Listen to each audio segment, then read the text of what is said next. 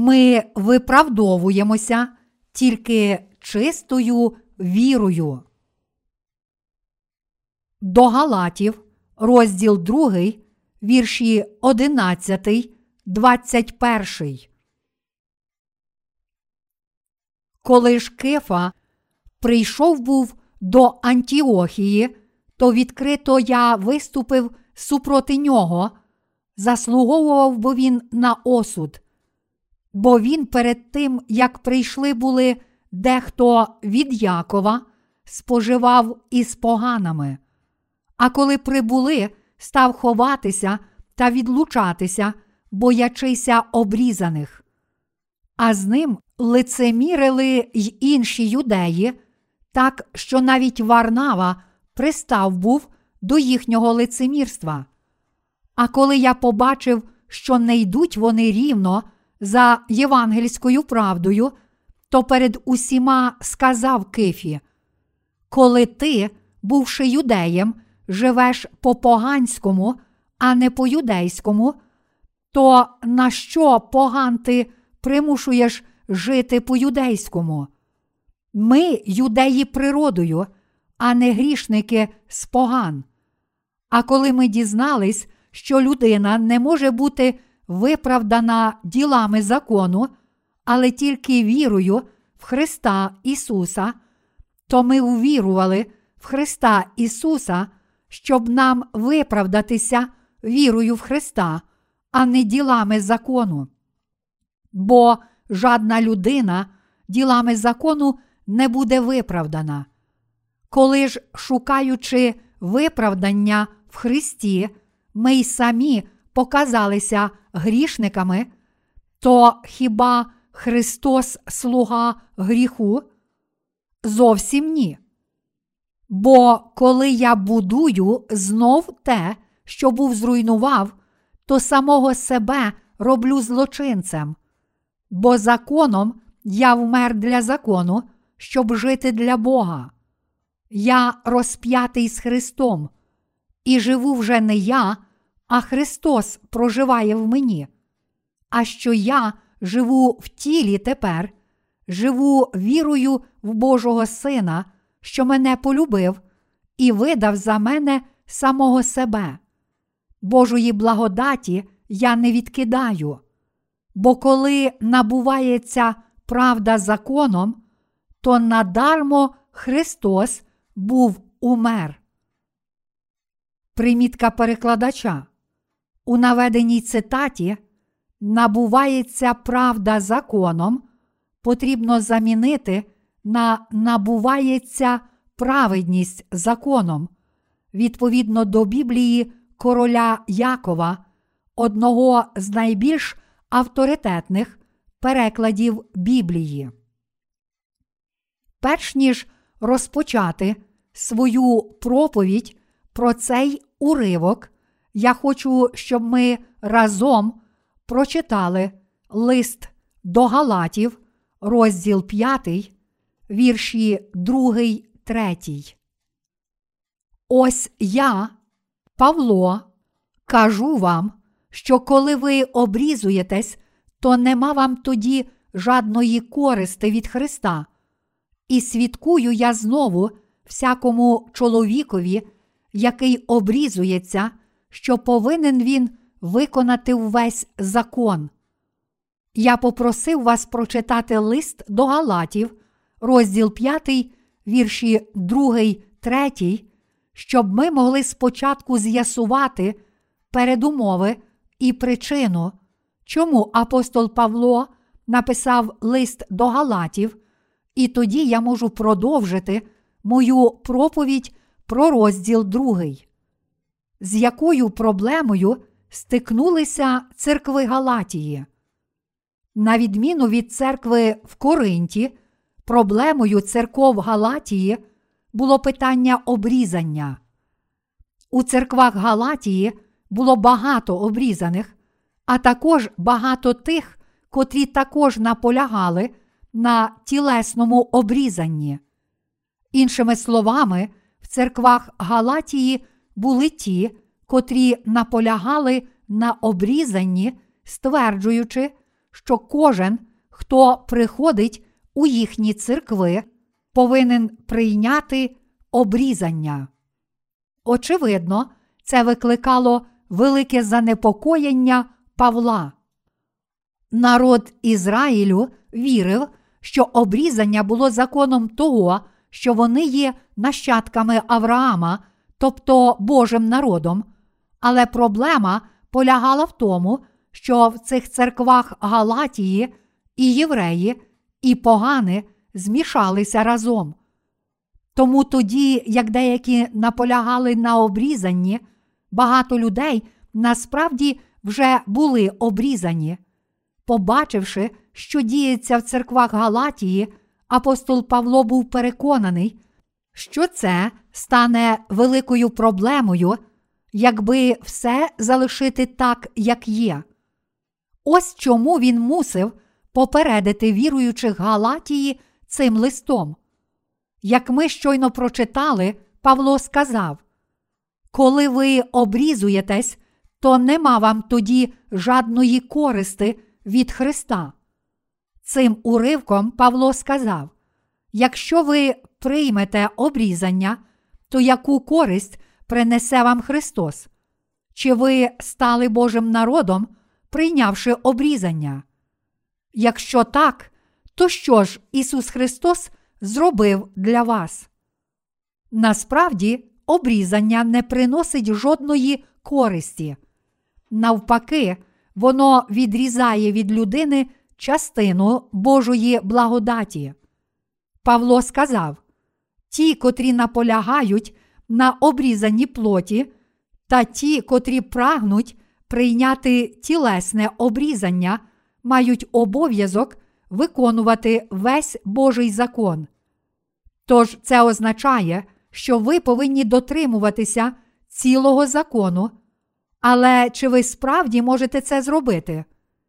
Іншими словами, тоді апостол Павло написав листа поживи прибічникам обрізування в церквах Галатії.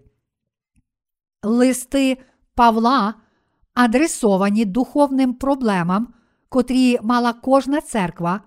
А що стосується церкви в Галатії, Павло написав цей лист до Галатів з приводу тих, котрі стверджували, що можуть стати Божим народом, прийнявши обрізання плоті.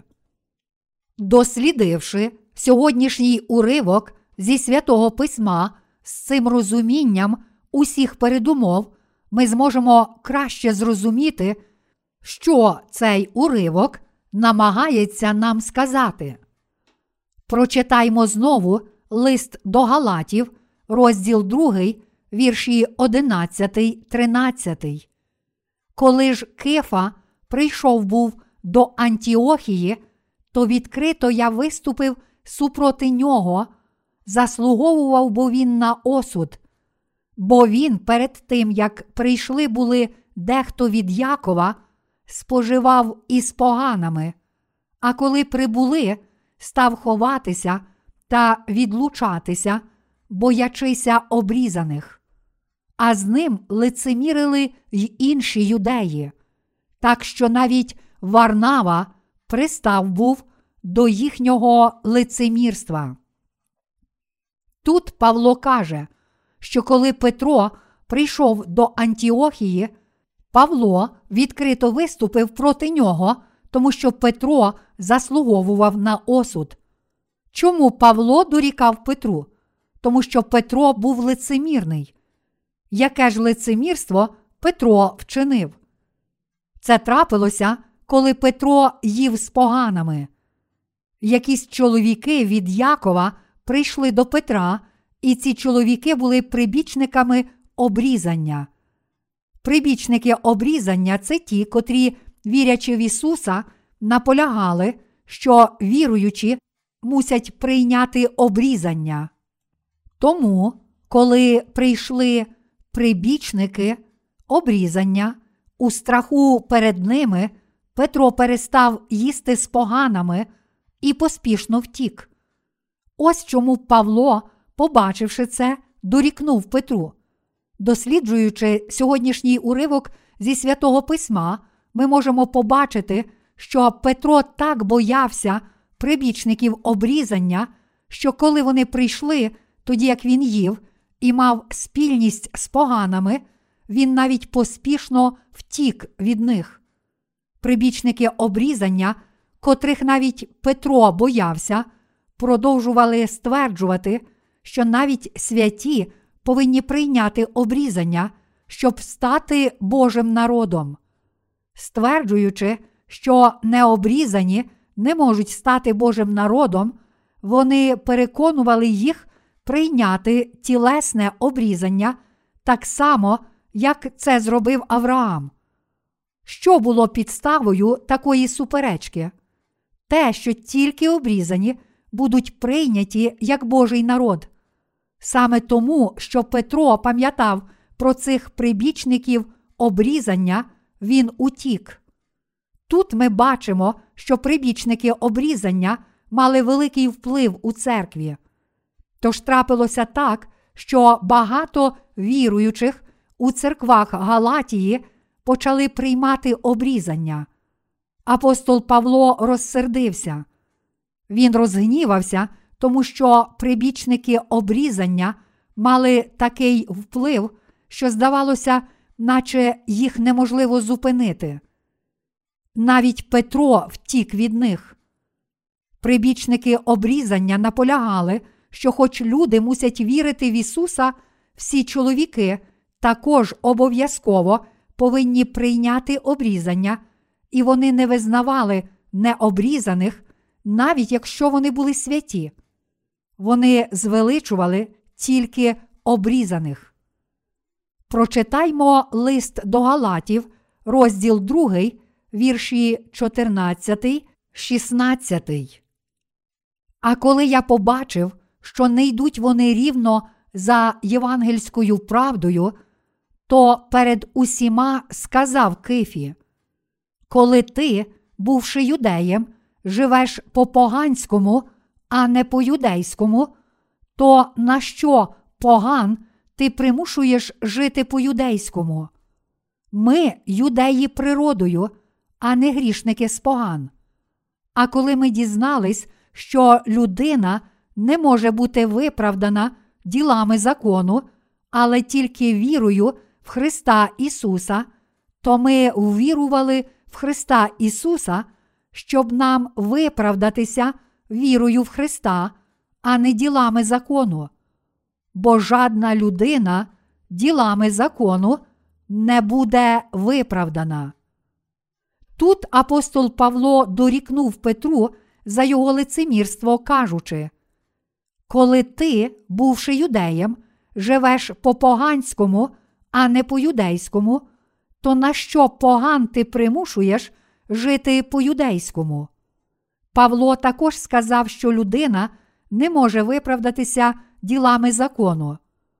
Кажучи це, Павло прагнув виправити помилку прибічників обрізання своєю вірою в Ісуса Христа. Оскільки прибічники обрізання ставали впливовими, Павло хотів кинути їм виклик і виправити їхні помилки. І тут виникла така можливість. Спершу апостол Павло дорікнув Петру, але невдовзі почав критикувати облудність і помилки прибічників обрізання. Спочатку він проголосив людина не може бути виправдана ділами закону. Тут Павло зосередив свою критику на ділах закону, тому що хотів підкреслити те, що людина не стає праведною, прийнявши обрізання. Сам закон дуже широкий і глибокий у своєму змісті. У церквах Галатії були євреї, і серед цих євреїв були прибічники обрізання, котрі стверджували, що святі зможуть стати Божим народом, якщо вони приймуть тілесне обрізання. Ось чому Павло сказав їм тут: не ділами закону люди стають безрішними, і перетворюються на народ самого Бога, але вони виправдовуються тільки завдяки вірі в Ісуса Христа. Якби їхні думки були правдиві, то жодне тіло не можна було б назвати безгрішним перед Богом.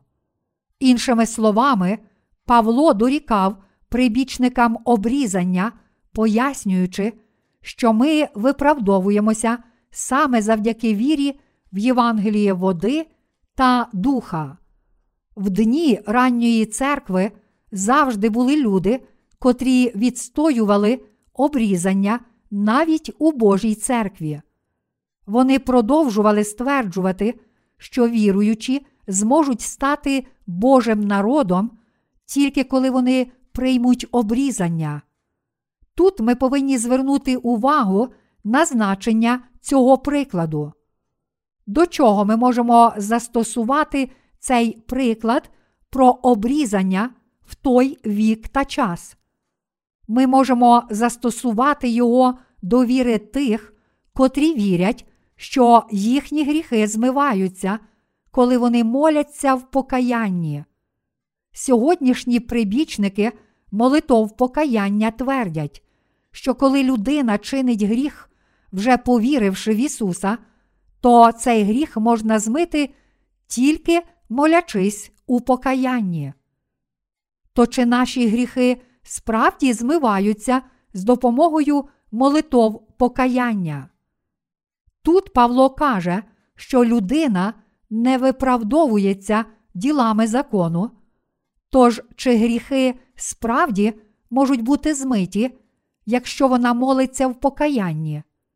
Ні, вона може добре почуватися деякий час після молитви, але її гріхи ніколи не будуть змиті цілком і назавжди такими молитвами покаяння. Ось чому Павло сказав: людина не може бути виправдана ділами закону. Ми повинні зрозуміти, що цього можна досягти тільки вірою в Ісуса Христа завдяки Слову Євангелія, води та духа. Тому Павло сказав: Ми ввірували в Христа Ісуса, щоб нам виправдатися вірою в Христа, а не ділами закону. До Галатів, розділ 2, вірш 16. Тут я неодноразово повертаюся до цього питання, тому що дуже багато християн по всьому світу вірить, що їхні гріхи змиваються, коли вони моляться в покаянні. Така наполегливість не відповідає Божому Слову, та все ж, незважаючи на це, молитви покаяння стали дуже поширеними у всіх церквах на цій землі. Саме така віра є тією законницькою вірою прибічників обрізання, а вони це сьогоднішні віруючі в молитви покаяння. Ці люди лицеміри, а намагатися змити свої гріхи з допомогою молитов покаяння справді неправильно перед Богом.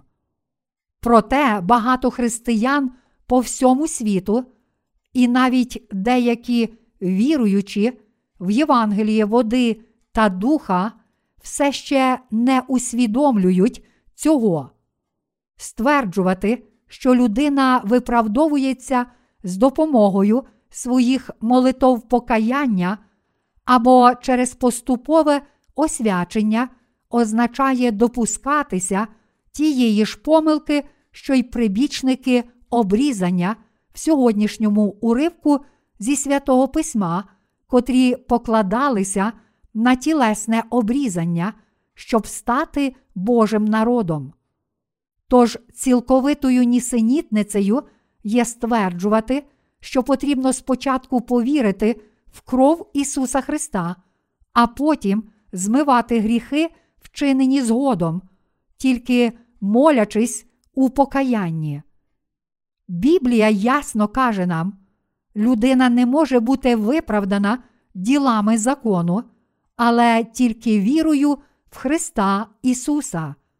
До Галатів, розділ 2, вірш 16.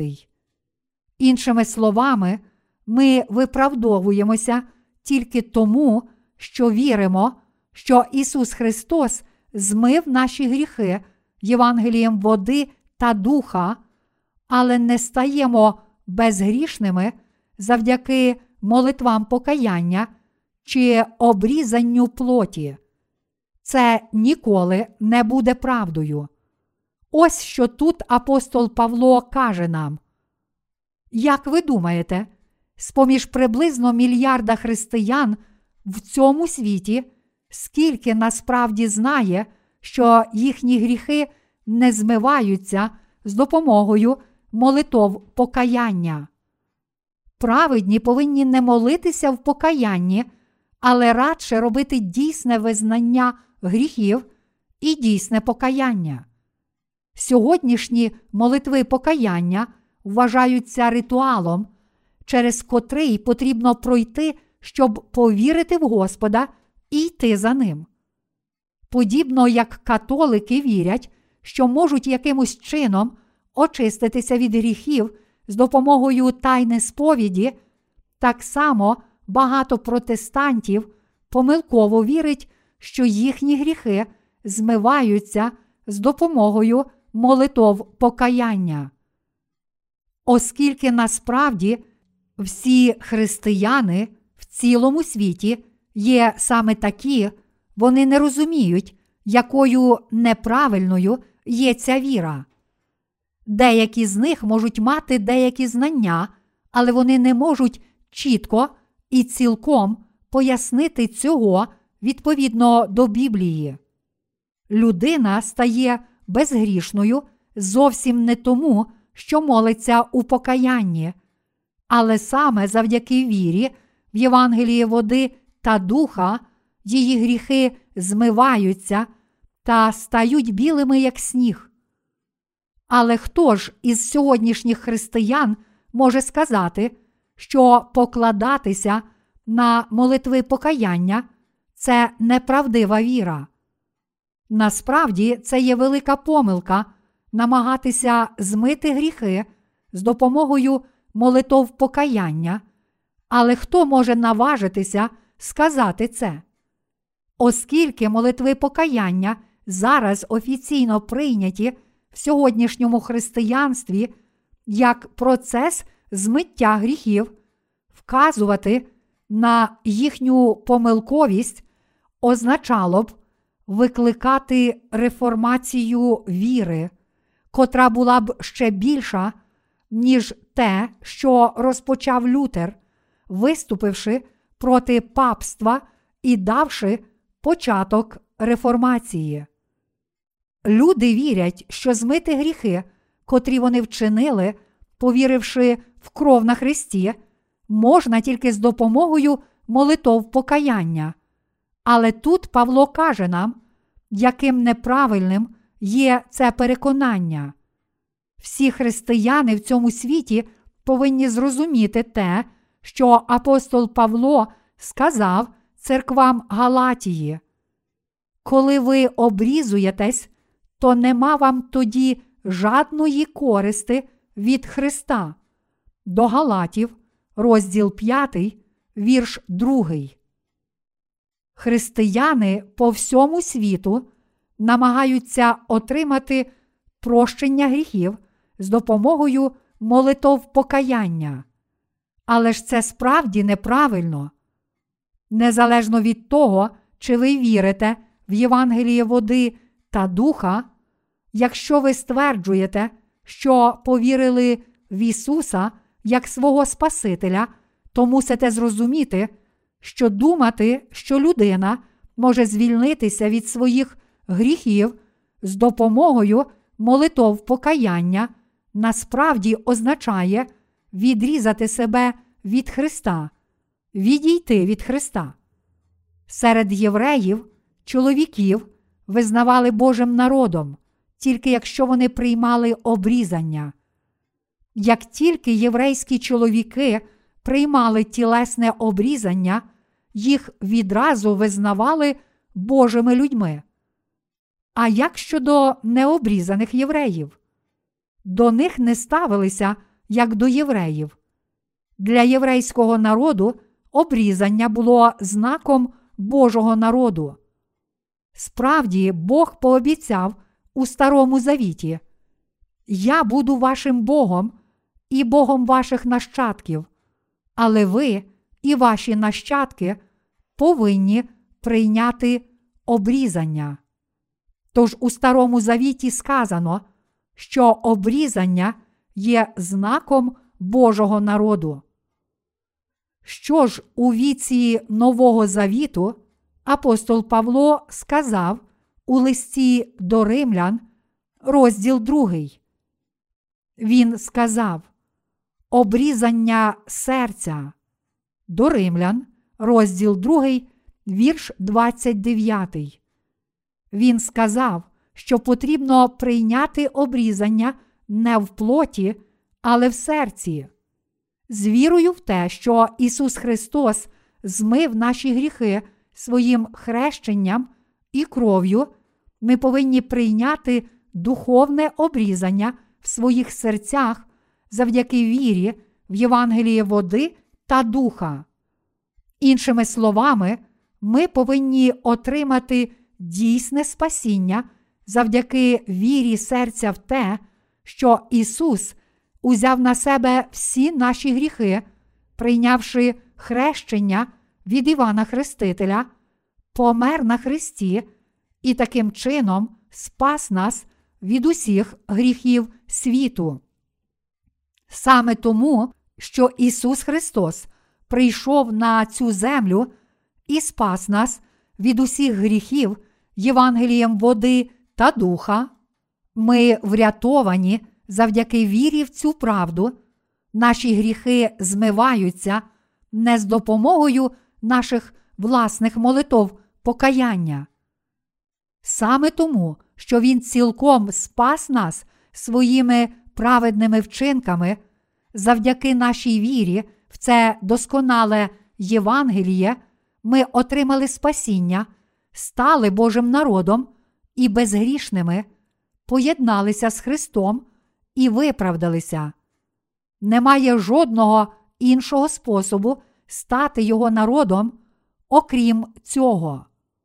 Жоден святий не може змити жодного зі своїх гріхів з допомогою молитов покаяння, і вони ніколи не зможуть стати Божим народом, прийнявши обрізання плоті. Віра в щось інше це цілковита нісенітниця. Ваше духовне обрізання походить від вашої віри в Євангеліє води та духа, а не від ваших власних учинків. Якщо ви повірите в Ісуса Христа як свого Спасителя та в те, що Ісус спас вас, прийнявши хрещення, померши на Христі та воскресши з мертвих, то тільки тоді ви зможете отримати вічне прощення гріхів. Немає жодного іншого способу отримати прощення своїх гріхів, але тільки завдяки вірі в те, що Ісус Христос змив наші гріхи. Бог ніколи не давав нам жодних інших засобів. Навіть якщо деякі християни можуть бути переповнені натхненням, навіть якщо вони бачать видіння, і навіть якщо вони можуть чути голос Бога у своїх снах і вже прокинувшись, всі ці речі даремні. Незалежно від того, як старанно людина молиться в покаянні перед Ісусом, як віддано вона відвідує ранішні молитовні зустрічі, та як правильно вона прийняла обрізання, все це не має нічого спільного з її спасінням. Віддане дотримання суботи чи якихось інших святкувань Старого Завіту також не має жодного значення для нашого спасіння. Лише завдяки вірі в Євангеліє води та духа ми можемо отримати спасіння.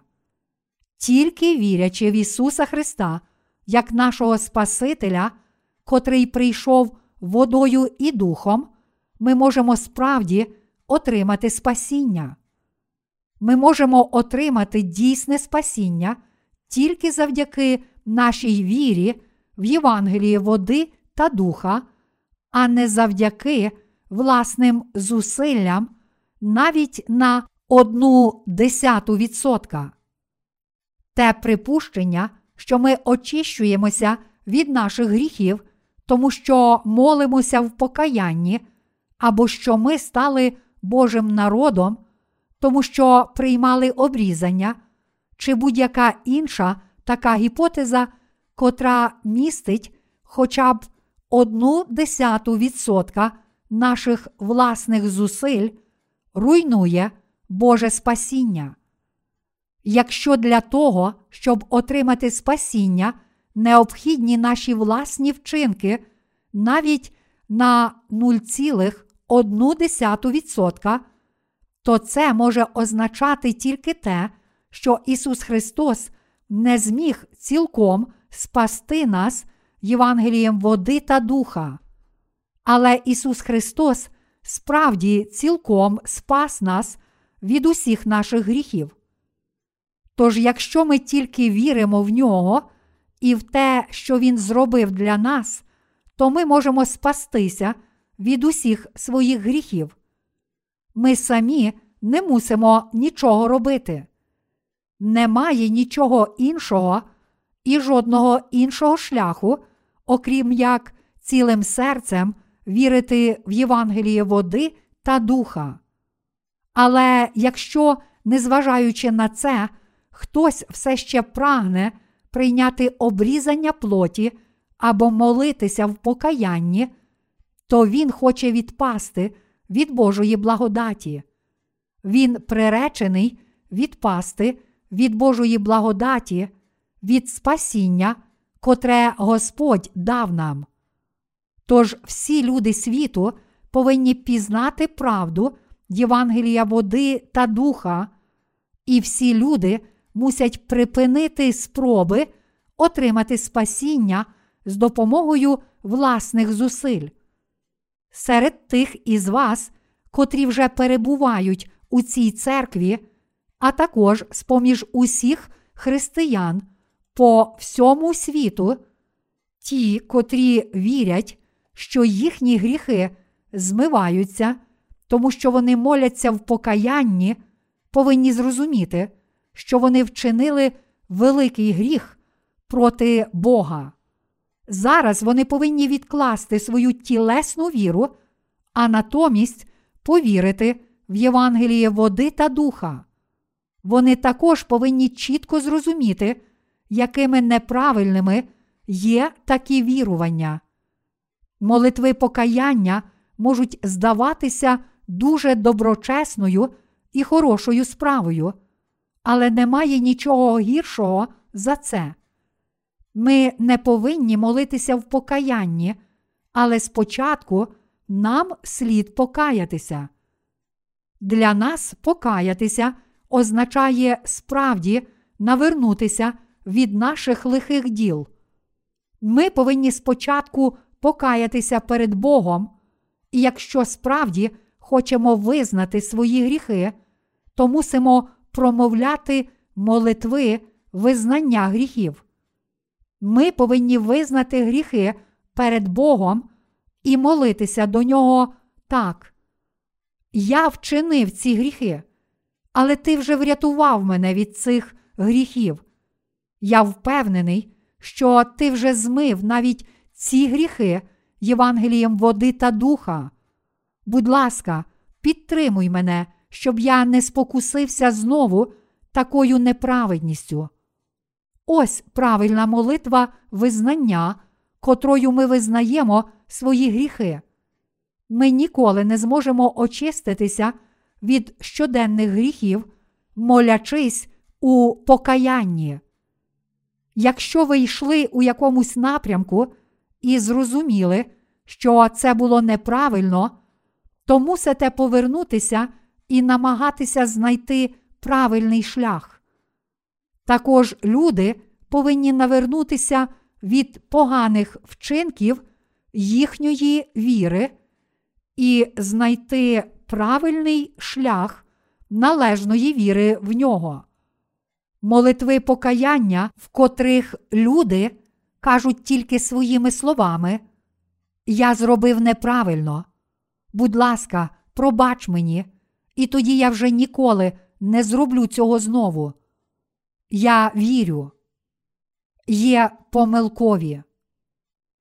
Але в християнстві сьогодні є люди, котрі все ще стверджують, що вони можуть змити свої гріхи з допомогою власних молитов покаяння, і ці люди роблять себе великими ворогами Бога.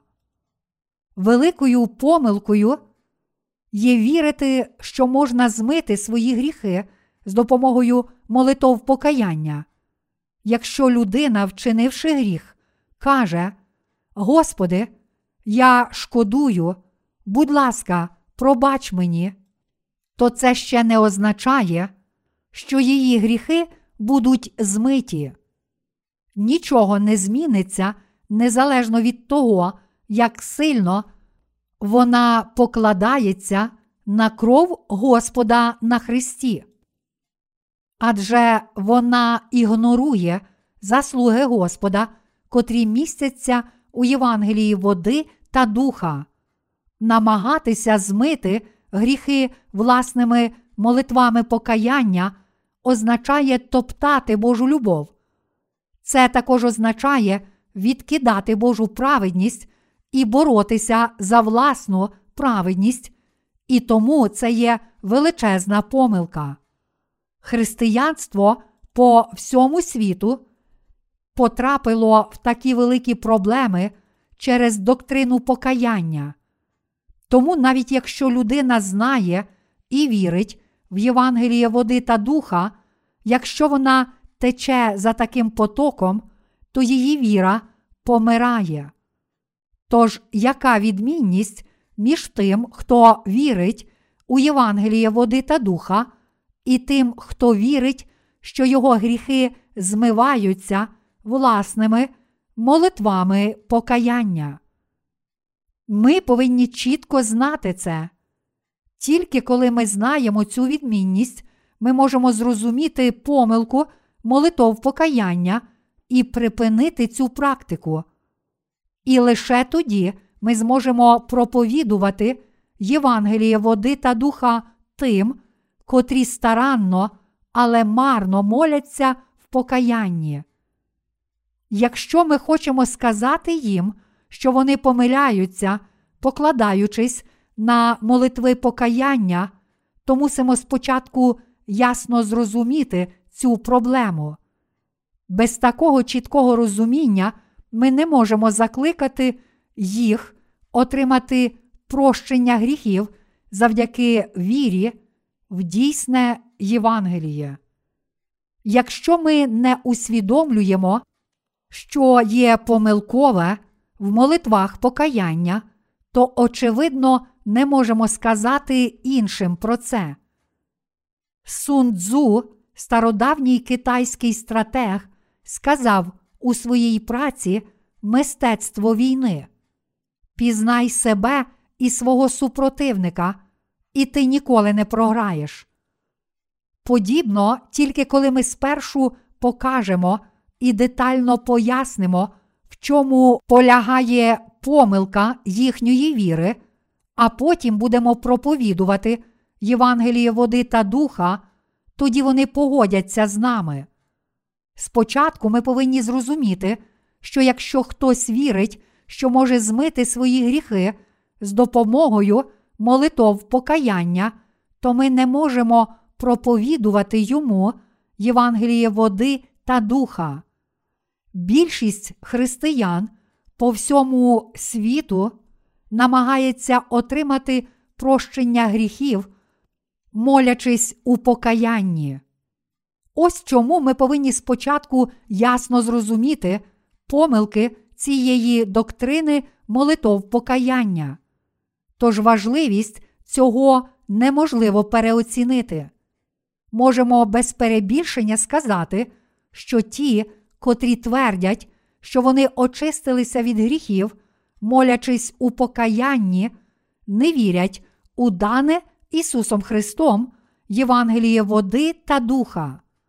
Тож усім тим, котрі мають таку віру, ми повинні ясно проповідувати це Євангеліє, води та духа.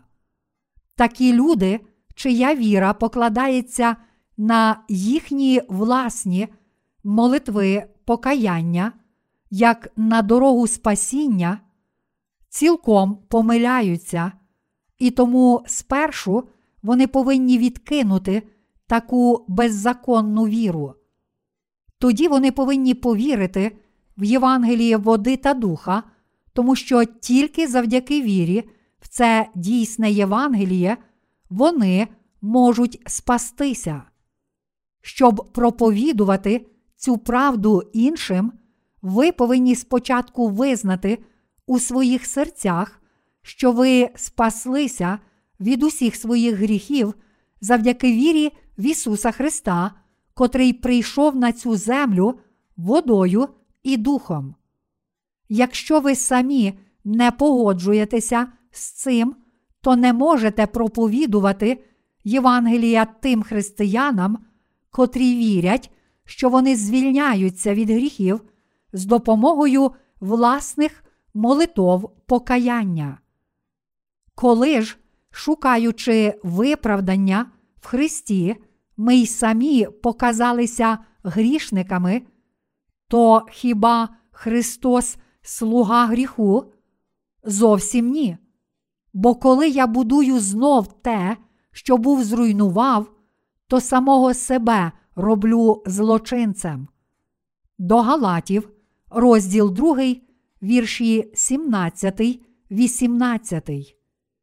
Якщо ми, прагнучи отримати виправдання у Христі, самі також виявляємося грішниками, то чи Христос є слугою гріха?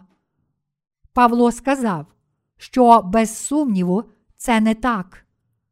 Тут апостол Павло каже нам, що віруючи в Євангеліє води та духа, ніколи не зможуть знову стати грішниками, якщо вони вірять в Ісуса, належним чином розуміючи, що обрізання плоті не приносить жодної користі.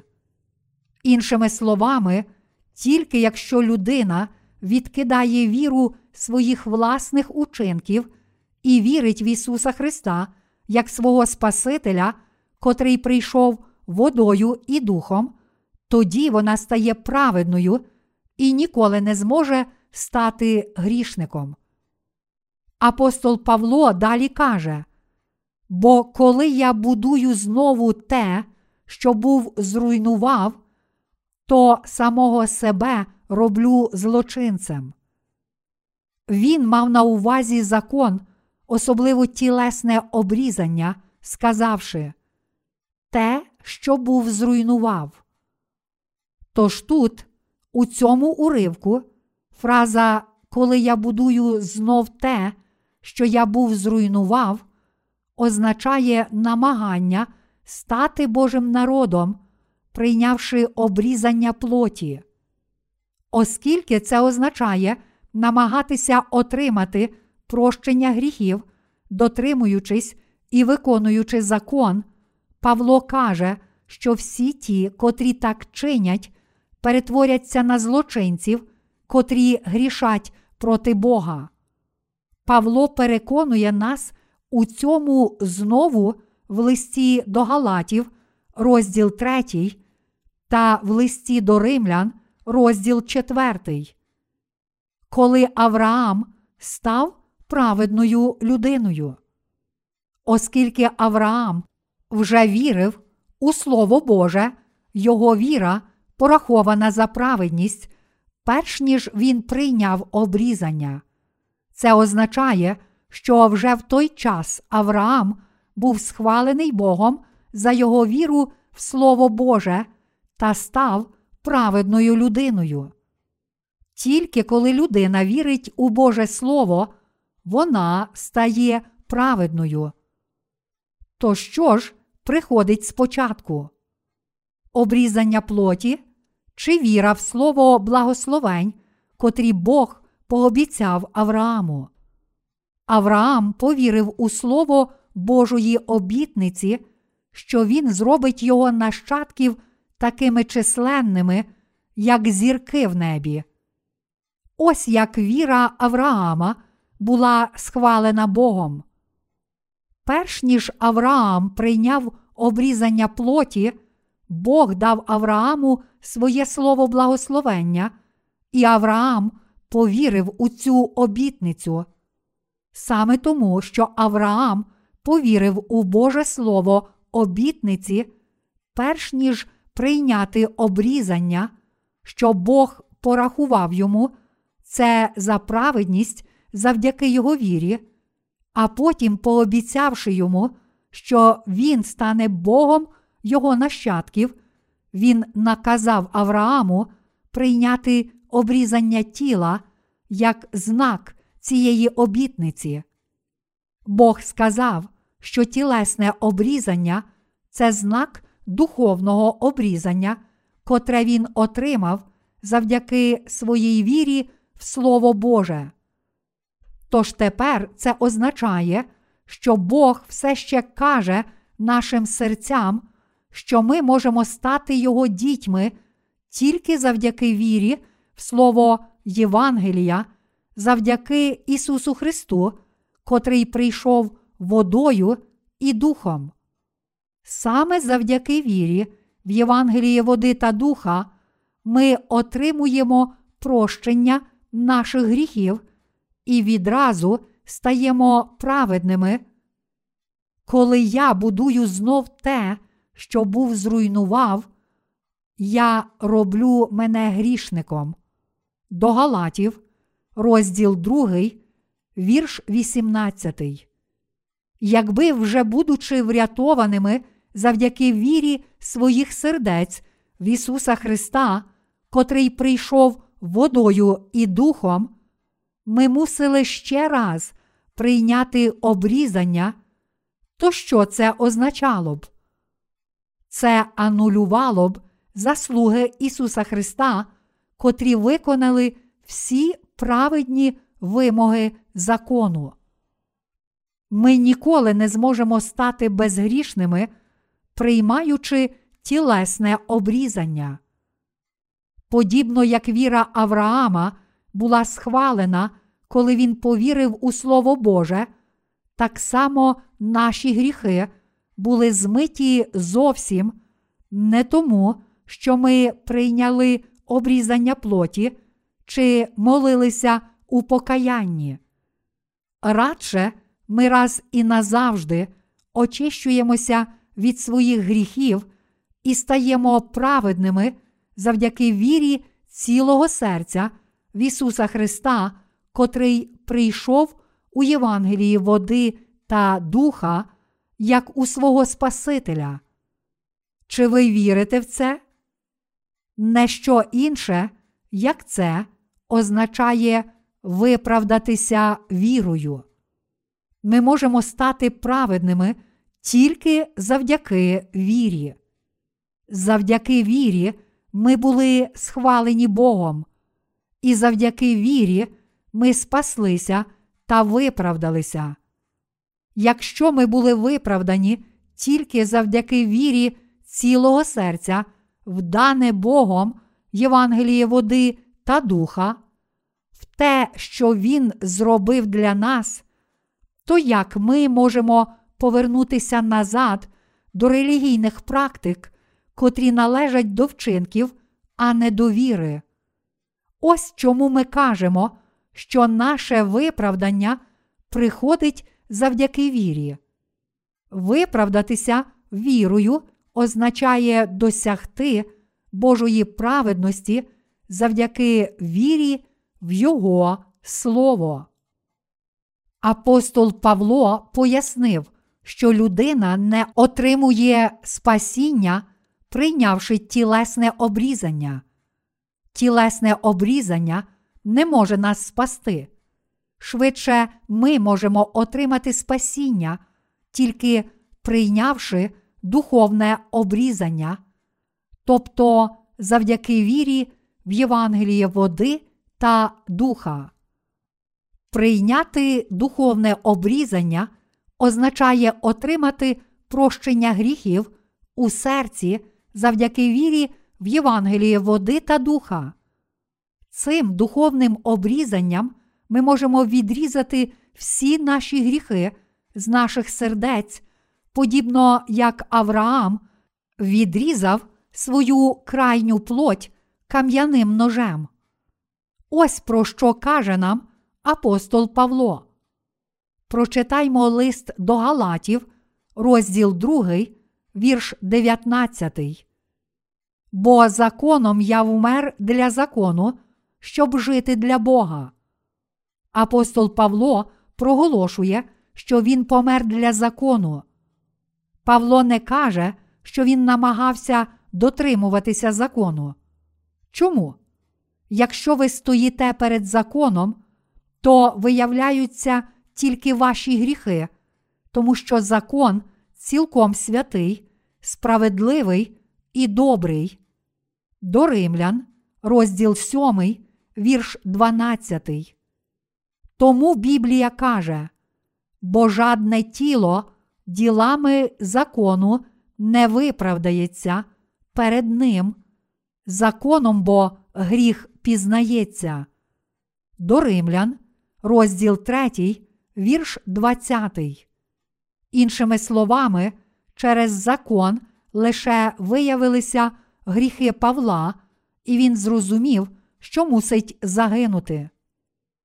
Ось чому апостол Павло, зовсім не намагаючись захищати закон, сказав, що через закон він помер для закону.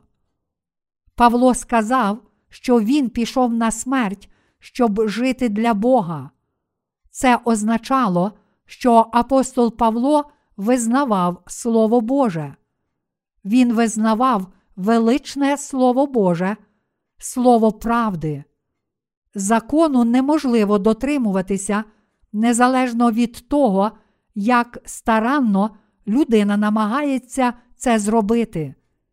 Адже вимоги закону такі строгі, що якби нам потрібно було стати праведними, дотримуючись закону, то ми мусили б не тільки прийняти обрізання, але також дотримуватися всіх святкувань і підкорятися всім 613 приписам, котрі встановлюють, що потрібно і чого не потрібно робити у своєму житті.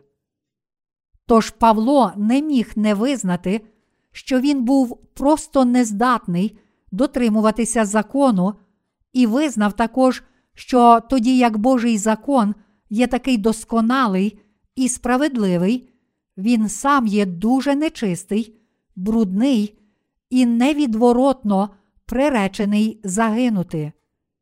Ось чому він визнав, що він зовсім не дотримувався закону, але навпаки, помер для закону. Зрозумівши дійсну сутність закону, він більше не намагався дотримуватися закону, але радше визнав, що мусить померти через досконалі вимоги Божого закону, і справді повірив у це. Він зробив це для того, щоб жити для Бога вірою. Іншими словами, Павло зрозумів, що він ніколи не зможе спастися від гріхів, якщо не через Бога, і тому не міг не повірити в Євангеліє води та духа, щоб Бог міг спасти його. Павло сказав, що він помер для закону, щоб могти зустріти свого Спасителя і отримати дане ним спасіння. А через Ісуса Христа Він отримав нове життя у Євангелії води та духа. Саме це переконання Павла дозволило йому отримати виправдання, правильну віру. Мої браття віруючі, якщо ви не зрозумієте правильно листа до Галатів, то не зможете навіть наблизитися до правди. Ви можете думати, таким чином, у ті давні дні були прибічники обрізання. Я припускаю, що всі вони набридали Павлу зі своїми питаннями обрізання. Навіть Петро поводився лицемірно, і Павло, молодший від нього у вірі, дорікав йому перед іншими. Я думаю, що це й усе, що ми можемо з цього дізнатися. Тут немає нічого важливого. Проте ви повинні зрозуміти, що сьогодні цей уривок, записаний в Біблії, має на меті навчити нас чогось, і ви повинні чітко зрозуміти цей лист. Якби не лист до Галатів, то ми не змогли б детально пояснити тим, котрі вірять, що прощення гріхів можна отримати з допомогою власних молитов покаяння, якою неправильною є їхня віра. Помилкою також є сліпо наполягати. Ви просто помиляєтеся. Це всього лиш точка зору, все або нічого, котра каже: Я правий, і тому ви помиляєтеся. Не потрібно жодного доказу, просто це правда. Але насправді все це цілком нерозумно, так само нерозумно, як Гітлер стверджував, що німецька раса вища, ніж всі інші. Правильно було б розумно пояснити, чому, як та, в чому помиляються прибічники обрізання. Тут, в сьогоднішньому уривку зі святого письма, Павло чітко показує нам, якою помилкою і лицемірством є наполягти на обрізанні. З цих уривків з листа до Галатів сьогоднішні християни тепер можуть зрозуміти, якою помилкою є покладатися на молитви покаяння та викоренити свої неправдиві вірування. Прочитаймо лист до Галатів, розділ 2, вірш 20. Я розп'ятий з Христом, і живу вже не я, а Христос проживає в мені. А що я живу в тілі тепер, живу вірою в Божого Сина, що мене полюбив, і видав за мене самого себе. Це показує нам суть віри Павла. Він цілком вірив в Ісуса Христа. Він не хвалився власними вчинками, але вірив у діла Христа цілим своїм серцем. Він вірив, що Ісус Христос прийшов на цю землю, забрав його гріхи своїм хрещенням, був розп'ятий і помер для нього, воскрес із мертвих і таким чином воскресив його. Іншими словами, Павло чітко вірив, як Ісус Христос став його досконалим Спасителем. Ось як Він проголосив: Я розп'ятий з Христом. До Галатів, розділ 2, вірш 20. Це було визнанням Його віри, котра цілком покладалася на Ісуса як на Спасителя. Це було визнанням віри цілого серця в те, що Ісус узяв на себе всі гріхи світу, прийнявши хрещення від Івана Хрестителя, помер на Христі, воскрес із мертвих і таким чином цілком звільнив його від усіх гріхів. Це свідчить про чисту віру людини. Апостол Павло сказав, що саме завдяки цій вірі він помер з Христом та воскрес із Христом. Такою була віра апостола Павла. Мої браття віруючі, чи апостол Павло сказав, що ваші гріхи змиті, або що ви можете освятитися з допомогою власних молитов покаяння. В той час, коли прибічники обрізання наполягали, що християни мусять прийняти обрізання, апостол Павло проголошував, бо сили немає в Христі Ісусі ані обрізання, ані необрізання, але віра, що чинна любов'ю. До Галатів, розділ 5, вірш 6. Іншими словами, наше спасіння досягається тільки завдяки 100% вірі в Євангеліє води та духа. Тому, що стосується нашого спасіння від гріхів, наші власні вчинки не приносять жодної користі. Не повинно бути навіть краплі наших власних учинків, навіть згадки про нашу власну праведність.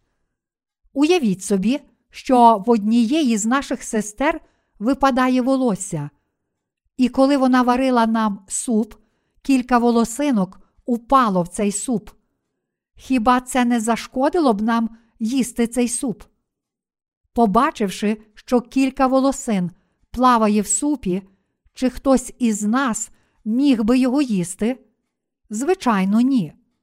Так само наша віра також повинна бути чистою. Нам потрібна чиста віра в Ісуса Христа і в те, що Він зробив для нас, і ми взагалі не повинні додавати чи віднімати щось від неї. Якщо ми віримо в дане Богом Євангеліє води та духа, так як написано, то всі ми спасаємося відповідно до нашої віри. Ми обов'язково повинні вірити в Євангеліє води та духа так, як написано. Віра апостола Павла дозволила йому сказати: Я розп'ятий з Христом, і живу вже не я, а Христос проживає в мені. До Галатів, розділ 2, вірш 20. Чи тут Павло каже, що він справді щось робив?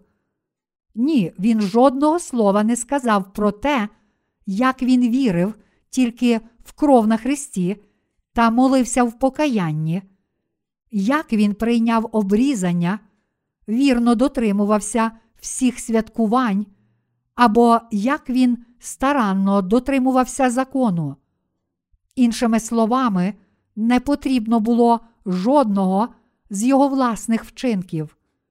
Він мусив тільки вірити у Господа і визнати, Я розп'ятий з Христом, і живу вже не я, а Христос проживає в мені. Апостол Павло отримав спасіння тільки завдяки вірі в Ісуса і в те, що Він зробив для нього.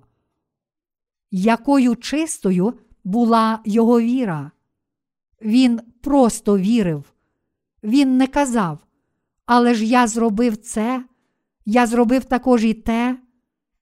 Він тільки цілим серцем вірив, що Ісус Христос прийшов на цю землю як наш Спаситель, прийняв хрещення від Івана Хрестителя, щоб спасти всіх людей цього світу, ніс ці гріхи на хрест і був розп'ятий, а проливши свою кров та померши, воскрес із мертвих і таким чином став нашим Спасителем.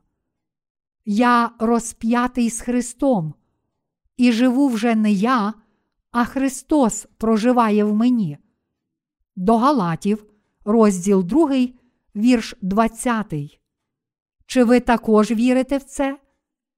У вірі апостола Павла не було й краплі його власних вчинків, і він отримав спасіння тільки завдяки своїй вірі. Він отримав спасіння, повіривши в Євангеліє води та духа так, як написано. Немає жодної іншої дороги до спасіння, окрім віри. Павло продовжує визнавати, кажучи, а що я живу в тілі тепер, живу вірою в Божого Сина, що мене полюбив, і видав за мене самого себе. До Галатів, розділ 2, вірш 20.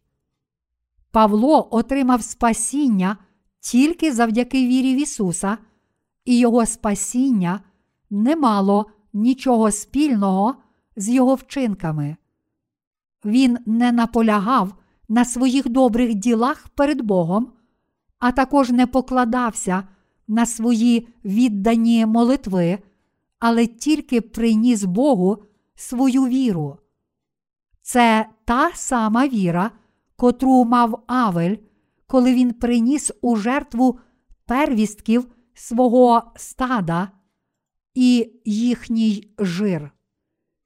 Він вірив в Ісуса Христа, первістка Його стада, своїм чистим серцем. Бог радо прийняв Його жертву чистої віри, тоді як він не прийняв Каїна і його жертви. Чому Бог не хотів прийняти жертви Каїна? Тому що він приніс Господу Богу жертву плодів землі, вчинків своєї плоті. Буття, розділ 4, вірші 1, 5. Апостол Павло також вірив в Ісуса як свого досконалого Спасителя і вірив, що тоді, як він сам був приречений померти і загинути перед Христом, він так сильно полюбив Павла, що спас його, прийнявши хрещення, померши на Христі та воскресши з мертвих.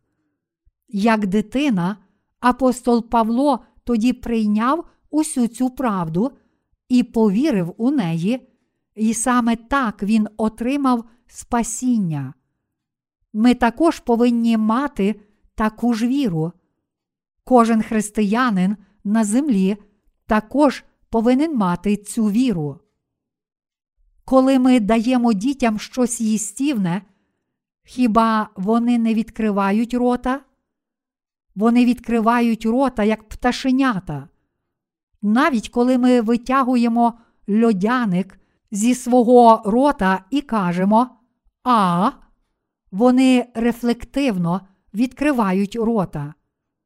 Ви навіть не мусите показувати їм щось. Просто скажіть їм, що час їсти, і вони відразу відкривають рота. Адже ця фраза означає, що зараз ми будемо їх годувати. Якщо ми скажемо А, то це може бути схоже на урок вимови, але для немовлят це означає тільки те, що хтось хоче дати їм щось поїсти. Ми повинні мати таку віру дитини. Коли Господь каже, Я спас вас, я послав мого сина на цю землю і наказав йому охреститися, померти на Христі та воскреснути, я дозволив йому витерпіти все покарання за гріх і цілком змити ваші гріхи. Мій син витерпів вашу смерть замість вас, а для того, щоб повернути вас до нового життя, мій син Воскрес. Таким чином, мій син вже спас вас. Вірте в це. Ми повинні тільки сказати так і вірити в це. як Павло сказав, Я розп'ятий з Христом, і живу вже не я, а Христос проживає в мені.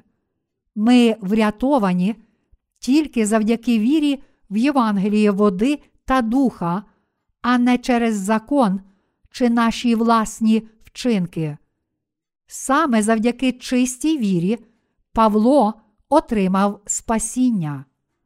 Багато людей може по різному тлумачити сьогоднішній уривок зі святого письма, але цей уривок пояснює, що через діла закону, молитви покаяння, обрізання чи інші такі речі жодна людина не може спастися від гріхів. Павло не отримав би спасіння, якби спершу повірив в Ісуса, а потім давав щось ще до цієї віри. Але він отримав спасіння тільки тому, що повірив та прийняв до свого серця те, що Ісус Христос спас Його Євангелієм води та духа, нічого не додаючи до цієї правди. Ось що Павло каже в сьогоднішньому уривку зі святого Письма. Чи після того, як апостол Павло отримав спасіння, він жив вірою в Божого Сина, чи ні? Звичайно, він жив вірою. Ось чому він проповідував Євангеліє води та духа. А тепер прочитаймо лист до Галатів, розділ 2, вірш 21. Божої благодаті я не відкидаю, бо коли набувається правда законом, то надармо Христос був умер. Примітка перекладача. У наведеній цитаті слово правда слід замінити на слово праведність відповідно до Біблії короля Якова, одного з найбільш авторитетних перекладів Біблії. Тут Павло каже, що він не відкидає Божої благодаті. Саме такою тепер була його віра. Він пояснює, що його спасіння було виконане тільки завдяки вірі в Божу благодать. Ось чому він сказав, що якщо праведність набувається ділами закону, то Христос помер даремно. Якщо наші власні вчинки відіграють хоча б найменшу роль на нашій дорозі до безгрішності, то це може означати тільки те, що Ісус помер даремно.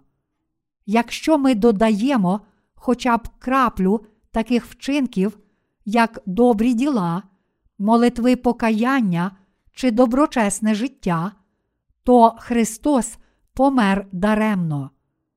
Іншими словами, все те, що Ісус зробив для нас, перебуваючи на цій землі, таке як хрещення і смерть на Христі, стають цілком даремними, якщо ми додаємо хоча б краплю своїх власних учинків до Його спасіння. Ми не повинні відкидати Божої благодаті. Ми повинні з вдячністю прийняти її. Ми повинні прийняти її з вдячністю, вдячно віддавати хвалу і поєднатися з Богом. Ми вже були розп'яті з Христом, і тому наші серця поєдналися з Христом. Ми з вами повинні виправдатися вірою, а також стати безгрішними завдяки вірі. Завдяки вірі в те, що Ісус Христос спас нас, ми повинні стати безгрішними людьми. Ті, котрі вірять, що Господь змив їхні гріхи Євангелієм води та духа, є безгрішними людьми. Саме такими людьми всі ми повинні стати. Бо коли набувається правда законом, то надармо Христос був умер. До Галатів, розділ 2, вірш 21. Примітка перекладача. У наведеній цитаті слово правда слід замінити на слово праведність відповідно до Біблії короля Якова, одного з найбільш авторитетних перекладів Біблії. Якби ми могли очиститися від своїх гріхів з допомогою молитов покаяння, то Ісус Христос прийшов на цю землю даремно. Він даремно прийняв хрещення і даремно помер на Христі. Хіба це не правда? Тут ми повинні зрозуміти, як всі ці церкви Галатії цілком загинули. Після смерті апостола Павла церкви Галатії безслідно зникли. Це показує нам, як небезпечно є наполягати на наших власних ділах і додавати діла закону до нашого спасіння. Нам абсолютно необхідно чітко зрозуміти, що покладатися на свої власні вчинки це великий гріх. Ви можете подумати, але чи всі вчинки справді помилкові? Хіба в наших учинках немає нічого хорошого? Я впевнений, що навіть в наших учинках є щось хороше. Проте такі думки також надзвичайно небезпечні. Якщо наші батьки віри приймали обрізання, то що є помилкове в тому, що ми також приймемо обрізання? Що є помилкове в тому, що ми будемо вірити в Євангеліє води та духа, а також приймемо обрізання? Хай добрі традиції продовжуються. Чи деякі з вас думають так? Але насправді це цілком неправильно. Це не що інше, як лицемірство, котре навчає інших також поводитися лицемірно. Саме через це викривлюється Євангеліє води та духа. І саме через це безліч людей гине духовно. Все те, що ми вважали добрим, перш ніж ми народилися знову, все те, що ми вважали доброчесними справами і пристойними серцями, насправді є лихе. Ось чому Павло сказав, що все те, що було надбанням для нього, ради Христа, він вважав за втрату і навіть за сміття. До Филип'ян, розділ 3, вірші 7, 8. Чи деякі з вас колись не проводили семінар під назвою Внутрішнє зцілення? Це дуже поганий семінар. Саме такі речі не приймають і відкидають благодать Ісуса Христа. Це є методика лікування, котра змушує нас думати. Мені боляче, але поглянувши на Ісуса Христа, я бачу, що Він набагато більше страждав для мене. Мої батьки завдали мені болю, але чи їм самим не боляче? Шукати заспокоєння свого болю в Ісусі Христі та казати, що людина також пробачає своєму батькові, означає пробачити комусь самостійно. Тоді об'єктом прощення є ми самі. Людина самостійно лікує власну рану, використовуючи Ісуса Христа, і сама пробачає іншим. Недавно я прослухав запис такого семінару, і, хоч все це може здаватися добрим і пристойним, насправді це великий гріх. Ми, християни по всьому світу, мусимо зрозуміти, як помилково є покладатися на власні вчинки. Хоч людина може спастися, коли вона правдиво і чисто вірить у Євангеліє води та духа, якщо вона додасть хоча б краплю власних вчинків, добрих чи поганих, то вже не зможе спастися. Ось чому ви повинні відкинути їх. Якщо ви просто цілим серцем, як дитина, приймете те, що Ісус Христос зробив для вас, то будете врятовані та станете дітьми Божими.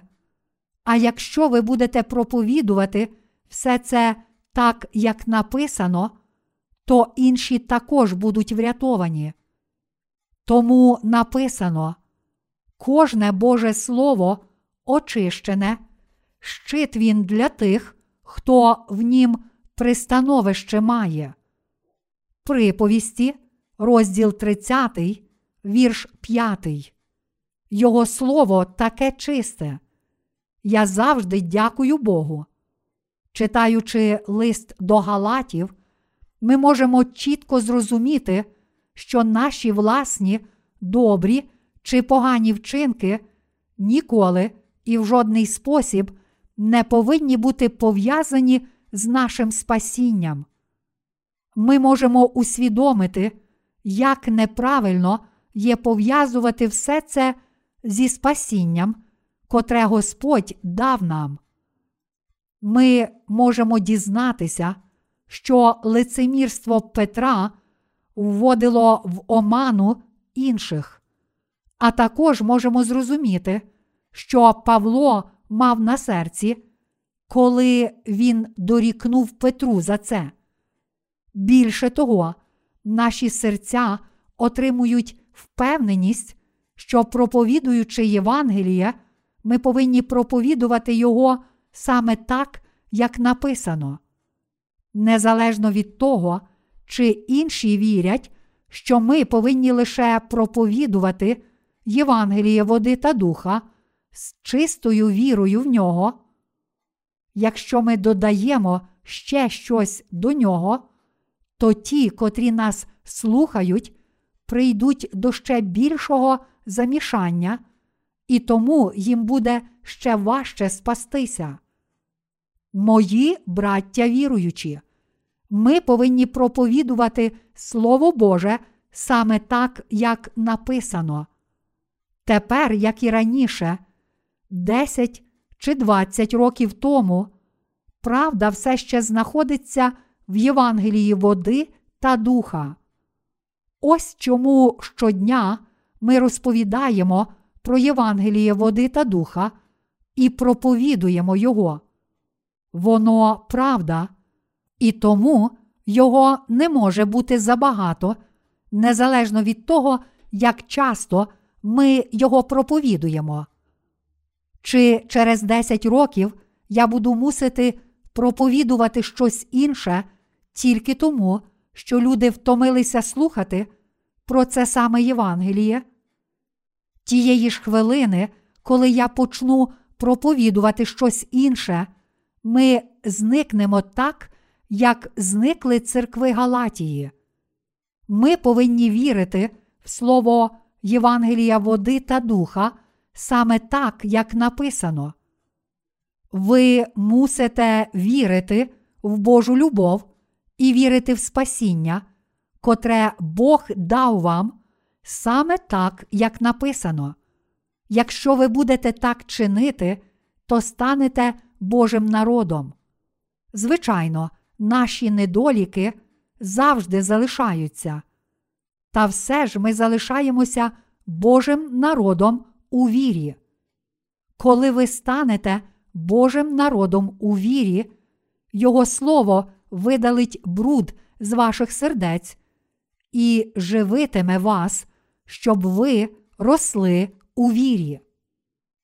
Ті, котрі, навіть отримавши прощення гріхів, все ще йдуть за Господом власними думками і вчинками, це не хто інший, як ті, котрі відстоюють обрізання. Такі люди вірять, що їм справді все вдається, але це принесе лише жахливі результати. Вони цілком помиляються. Тож ми повинні правильно вірити в Господа, справді єднатися з Ним, дійсно йти за Ним і проповідувати правду Євангелія.